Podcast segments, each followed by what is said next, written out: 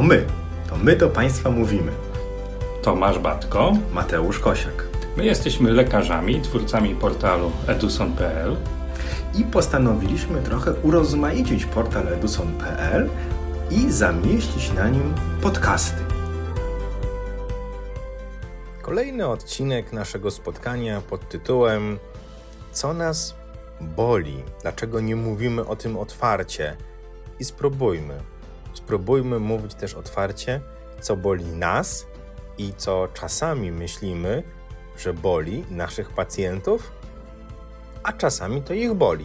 Naprawdę.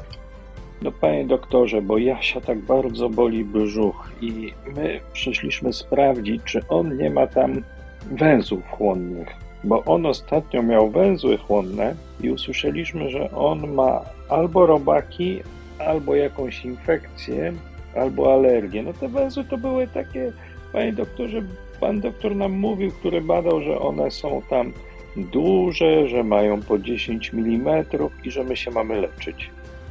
Manie węzłów chłonnych to jest bardzo dobry objaw. Manie węzłów chłonnych to jest dobre, fajne. To tak powinno być. To się powinno mieć węzły chłonne kreskowe w jamie brzusznej. To jest normalna struktura, która w tym brzuchu występuje.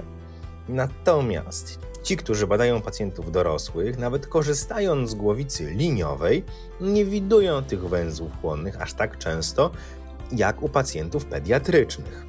I tu narodziło się pewnie troszkę konfliktowych sytuacji związanych z rozumieniem tego, co my widzimy i jak rozumiemy to, co widzimy. Bo słusznie powiedziałeś, że samo manie węzłów chłonnych jest absolutnie pożądanym objawem. Ja się wręcz cieszę, jeżeli badając pacjentów pediatrycznych, uwaga, pediatrycznych, dzieci, widzę te węzły chłonne w brzuchu, bo wiem, że wszystko jest na swoim miejscu, bo też każdy z nas tych węzłów w brzuchu ma między 100 a 200 sztuk. Siłą rzeczy, badając tych najmłodszych pacjentów, głowicą liniową, głowicą wysokoczęstotliwościową, te węzły chłonne zobaczymy, o ile mamy dobrze ustawione oko i dobrze ustawiony aparat. Te węzły chłonne kreskowe będą dla nas widoczne. I tu zaczyna się problem, bo między tym, że coś widać, a tym, że coś jest objawem choroby, jest bardzo dyskretna, często nieoznaczalna granica. I tu rodzi się źródło wielu nieporozumień. Czy samo widzenie tych węzłów jest już powodem do niepokoju? No właśnie, bo jakby podstawy merytoryczne do tego, żeby tych węzłów w USG szukać, na takie badania pacjentów wysyłać, wynikają z faktu, że jeżeli są węzły chłonne kreskowe, no to niejako albo one same w sobie są przyczyną dolegliwości bólowych na zasadzie, że będąc przyczepionymi do kreski jelita podczas perystaltyki, tego jelita pociągają tę kreskę, bądź są one dla nas informacją, że toczy się jakiś proces zapalny, alergiczny, związany z chorobami pasożytniczymi w przewodzie pokarmowym i stąd te dolegliwości bólowe nasz pacjent może mieć. Taki jest trzon tych wszystkich informacji, trzon merytoryczny. No właśnie, tylko musimy zdać sobie sprawę, czy my nie przeginamy, mówiąc wprost. Czy my, diagnozując, oglądając, nakłaniając pacjentów do oglądania naturalnych struktur, z których złożone jest ich ciało, niejako nie filozofujemy dorabiając teorię do czegoś, co jest po prostu elementem budowy ich ciała. Bo sama obecność licznych węzłów chłonnych w brzuchu nie musi świadczyć o niczym złym. Może być objawem związanym z przebytą niegdyś infekcją, zwłaszcza u tych dzieci w wieku przedszkolnym, wczesnoszkolnym, podobnie jak węzły chłonne na szyi. Te węzły w brzuchu zachowują się identycznie. Dla nas ważne są dwie rzeczy. Po pierwsze, odróżnić węzły chłonne nieprawidłowe w swojej budowie od węzłów prawidłowych i odróżnić węzły chłonne kreskowe od węzłów chłonnych położonych w innych lokalizacjach, głównie w tak zwanej przestrzeni zaotrzewnowej, które rzeczywiście, nawet jeżeli są niewielkie, dużo szybciej niż te węzły kreskowe będą budziły nasz niepokój, bo mogą być objawem chorób nowotworowych, które mają swoje źródło gdziekolwiek indziej poza jamą brzuszną, a są tylko położone na drodze spływu chłonki. I tu jest jeszcze jedna ważna rzecz, z której musimy sobie zdawać sprawę, czyli to, że tak zwana limfadenopatia odnosi się nie tylko do nieprawidłowej wielkości węzłów, ale też do nieprawidłowej liczby węzłów dla specyficznych regionów ludzkiego ciała i nieprawidłowych cech wyglądzie tych węzłów. I to jest priorytet. To jest priorytet ultrasonograficzny, o czym Ty właśnie wspomniałeś.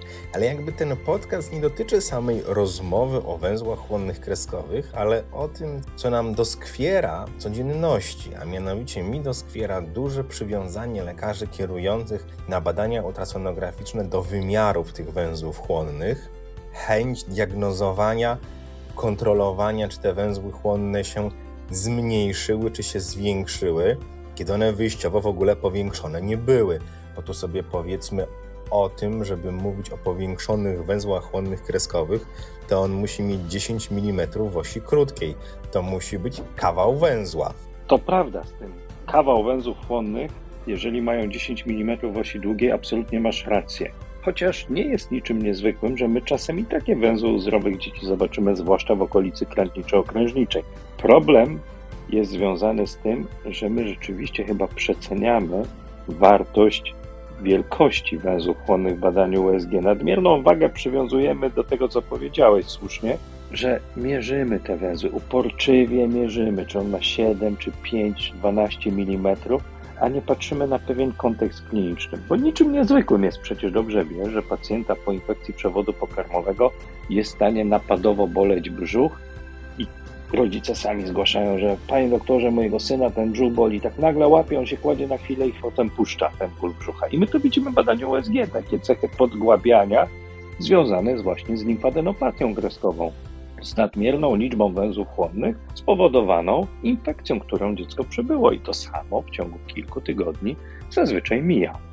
I też musimy zdawać sobie sprawę, skąd te 10 mm osi krótkiej się wzięło. Wzięło się stąd, że szukano punktu odcięcia takiego, który by był związany u pacjentów z dolegliwościami bólowymi jamy brzusznej, który by różnicował te węzły, które widoczne są u pacjentów z dolegliwościami jamy brzusznej, od tych węzłów, jakże prawidłowych, które są widoczne u pacjentów bez dolegliwości bólowych jamy brzusznej i bez innego zdiagnozowanego procesu, w tym przewodzie pokarmowym przede wszystkim.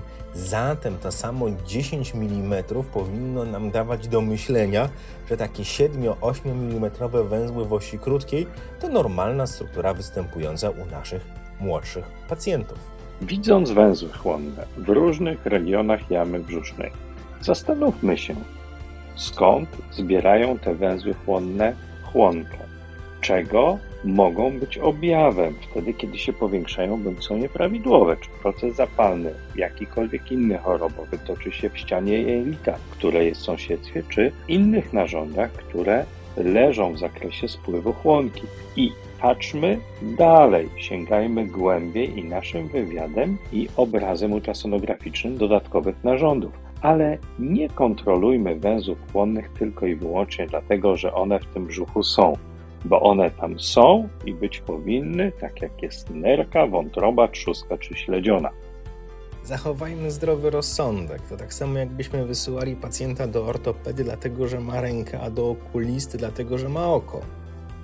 Jest tu wiele konfliktowych sytuacji na linii lekarz-pacjent, związanych z tym, że często nasi pacjenci i rodzice tych pacjentów oczekują od nas, ultrasonografistów, że my odpowiemy, dlaczego ten brzuch boli, albo czy ten brzuch boli, bo pacjent ma węzły. Nawet widząc węzły chłonne liczne u mojego pacjenta, ja nie mam często przekonania, że to te węzły chłonne są przyczyną dolegliwości bólowych, bo jak sami Państwo doskonale wiecie, Większość dolegliwości bólowych Wtedy, kiedy nie ma niepokojących objawów, to są bóle czynnościowe, gdzie my siłą rzeczy przyczyny w badaniu USG nie znajdziemy. No i musimy też zdawać sobie sprawę, że by fakt uwidocznienia węzłów chłonnych i licznych i dużych, kreskowych u pacjenta z dolegliwościami bólowymi nie spowodował w nas hura optymizmu diagnostycznego, którego to konsekwencją będzie zaniechanie poszukiwania innych przyczyn w obszarze jelita, miednicy mniejszej, żebyśmy trafiając głowicą na węzły chłonne, nie uznali, że nasza robota jest już zakończona, bo nagle się okaże, że ten brzuch to boli od torbieli jajnika czy od jakiejś zmiany w miednicy mniejszej, zupełnie innej niż te węzły chłonne. Traktujmy węzły chłonne jako część prawidłowego obrazu ultrasonograficznego. Zwróćmy uwagę na te węzły w brzuchu wtedy, kiedy jest ich bardzo dużo, kiedy są rzeczywiście bardzo duże w znaczeniu, mają w osi krótkiej ponad 10 mm, co oznacza, że w osi długiej mają często ponad 2 cm, kiedy są położone w nieprawidłowych, nietypowych miejscach, bądź kiedy mają cechy węzłów patologicznych, o których nieraz mówiliśmy również w naszych podcastach. Powodzenia! Do usłyszenia.